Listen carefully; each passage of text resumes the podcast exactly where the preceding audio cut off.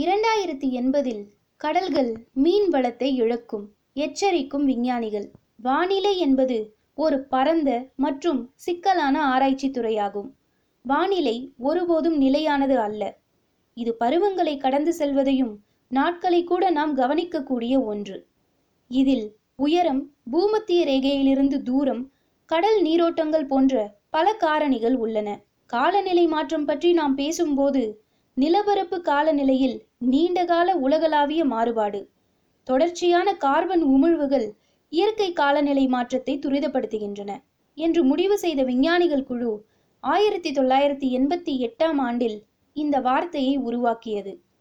உண்மை என்னவென்றால் காலநிலை மாற்றங்கள் எப்போதுமே நிகழ்ந்தன ஏனெனில் இது அதிகப்படியான காரணமாக காலநிலையை மாற்றி அமைப்பதை தவிர வேறொன்றும் இல்லை. முழு பூமியின் மேற்பரப்பையும் வெப்பமயமாக்குதல். இயற்கை நிலைமைகளின் கீழ் இது ஒரு சாதாரண செயல்முறையாகும். இது உலகிற்கு பொதுவானது.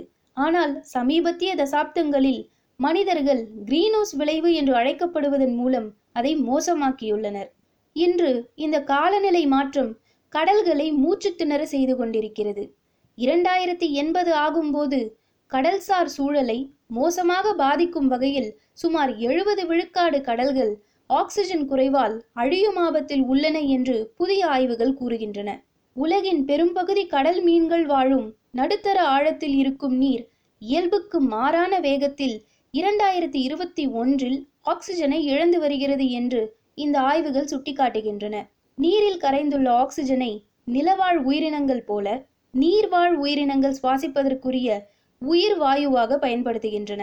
ஆனால் காலநிலை மாற்றத்தால் கடல்கள் சூடாவதால் நீரில் உள்ள இந்த வாயுவின் அளவு குறைகிறது.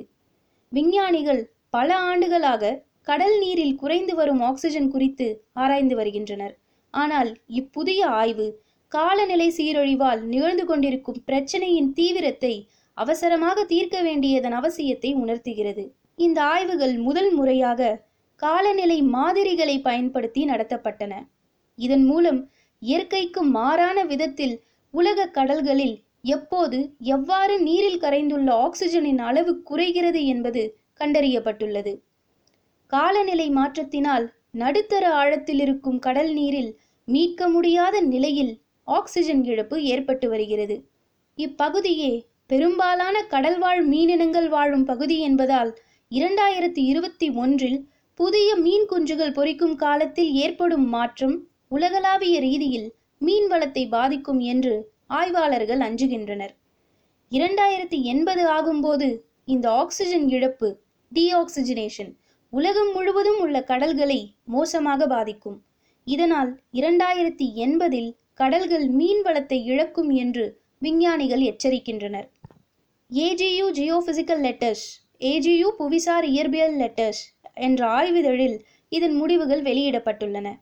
ஆக்சிஜனற்ற நிலையால் நிகழக்கூடிய உடனடி மற்றும் நீண்டகால விளைவுகள் பற்றி இக்கட்டுரை விவரிக்கிறது. மீசோபிலாஜிக் ஜோன் என்று சொல்லக்கூடிய மீசோபிலாஜிக் பகுதி கடல் மேல் மட்டத்தில் இருந்து இருநூறு முதல் ஆயிரம் மீட்டர் வரை ஆழமுள்ள பகுதி. இப்பகுதியே முதலில் ஆக்சிஜன் இழப்பினால் பாதிக்கப்படும். உலக அளவில் மீசோபிலாஜிக் மண்டலமே வணிக ரீதியில் பிடிக்கப்படும் பெரும்பாலான மீன்களின் வாழிடம். இதன் பாதிப்பு வருங்காலத்தில் உலகளாவிய முன்னோடி பொருளாதார மோசநிலை கடல் உணவு பற்றாக்குறை சூழல் சீர்கேடு போன்ற பல சிக்கல்களை ஏற்படுத்தும். உயரும் வெப்பநிலையால் கடல் நீர் சூடாகிறது. சூடான இந்த நீர் கரைந்த நிலை ஆக்சிஜனை குறைவாகவே தக்க வைத்துக் கொள்கிறது. இது கடல் நீர் அடுக்குகளுக்கு இடையில் குறைவான சுழற்சிகளை ஏற்படுத்துகிறது. இதனால் நடுத்தர பகுதி கடல் நீர் அடுக்கு பெரிதும் பாதிக்கப்படுகிறது. இது வளிமண்டல ஆக்சிஜனின் செறிவு அதிகமில்லாத பகுதி. இங்கு கடலின் மேலடுக்கில் நடப்பது போல ஒளிச்சேர்க்கை நடைபெறுவதில்லை. இப்பகுதியிலேயே ஆல்காக்கள் அதிக ஆக்சிஜனை எடுத்துக்கொண்டு மக்குகின்றன. மனிதர்களை பொறுத்தவரை கடலின் இப்பகுதி மிக முக்கியமானது என்று ஆய்வுக் கட்டுரையின் முன்னணி ஆசிரியரும் ஷாங்காய் ஜயோடாங் பல்கலைக்கழக கடலியல் விஞ்ஞானியுமான யுன்டவ் சவ் கூறுகிறார். இந்த ஆழத்தில் வாழும் மற்ற உயிரினங்களும் இதனால் பாதிக்கப்படுகின்றன என்றாலும் கோடிக்கணக்கான மனிதர்களின் அன்றாட முக்கிய உணவுகளில் ஒன்றாக இருக்கும் மீன் வளத்தை இது பெரிதும் பாதிக்கும் என்று அவர் மேலும் குறிப்பிட்டுள்ளார். இந்த ஆய்வு முடிவுகள் கவலை தரும் ஒன்று. காலநிலை மாற்றத்தின் தீவிரத்தை குறைக்க மனிதன் உடனடியாக செயல்பட வேண்டும் என்பதையே இது வலியுறுத்துகிறது என்று என்சிஏஆர் அமைப்பின் கடலியல் நிபுணர் மேத்யூ லாங் கூறுகிறார். மனிதன் பூமியின் மிகப்பெரிய சூழல் மண்டலமான கடலின் இயல்பான வளர்ச்சிதை நிலையை அதாவது மெட்டபாலிக் ஸ்டேட்டை மாற்றுகிறான். இதனால் கடல் வாழ் சூழலிற்கு இன்றும் நாளையும் எத்தகைய மோசமான விளைவுகள் ஏற்படும் என்று தெரியவில்லை. இந்நிலை தொடர்ந்தால் கடல் என்னும் இயற்கையின் மாபெரும் சக்தி பலவீனமடையும் காலம் விரைவில் வரும். இதை மதிப்பிடுவது கூட நாளைய ஆய்வாளர்களுக்கு இயலாத செயலாகிவிடும். தேங்கி இருக்கும் நடுத்தர மற்றும் ஆழ்கடல் நீர்ப்பகுதி ஆகிய மூன்று மண்டலங்களில் ஆக்சிஜன் இழப்பு பற்றி ஆராயப்பட்டது. இந்த மண்டலங்களில் இயல்பாக நிகழும் ஆக்சிஜன் அளவில் ஏற்படும் ஏற்ற இறக்கங்களுக்கும் அப்பால் நடைபெறும் இழப்பு பற்றி ஆய்வாளர்கள் மாதிரிகளை பயன்படுத்தி ஆராய்ந்தனர். இதன் மூலம் ஆக்சிஜன் இல்லாத நிலை எப்போது ஏற்படக்கூடும் என்பதை ஊகிக்க முடிந்தது. கடலின் மற்ற பகுதிகளை காட்டிலும் மீசோபிலாஜிக் மண்டலத்திலேயே பெரும் பரப்பில் அதிக அளவில் ஆக்சிஜன் இழப்பு நிகழ்ந்து வருவது இதன் மூலம் தெரிய வந்துள்ளது. பசுமை குடில் வாயுக்கள் அதிக அளவில் வெளியேற்றப்படும் பகுதிகளை காட்டிலும் கடலில் குறைவாக உமிழப்படும் பகுதிகளில் ஆக்சிஜன் இழப்பு இருபது ஆண்டுகள் தாமதமாக தொடங்குகிறது என்று கண்டறியப்பட்டுள்ளது. இது கார்பன் டை ஆக்சைடு மற்றும் மற்ற பசுமை குடில் வாயுக்களின் உமிழ்வை குறைத்தால் கடல்சார் சூழலின் அழிவை தடுக்க முடியும் என்பதை எடுத்து காட்டுகிறது. மேற்கு வட பசிபிக் மற்றும் தென் துருவ பகுதிகளுக்கு அருகில் இருக்கும் கடல்களில் இந்த நிலை மோசமாக இருப்பதையும் ஆய்வுகள் சுட்டிக்காட்டுகின்றன. வேகமாக உயரும் வெப்ப நிலையே இதற்கு காரணமாக இருக்கலாம் என்று ஆய்வாளர்கள் நம்புகின்றனர்.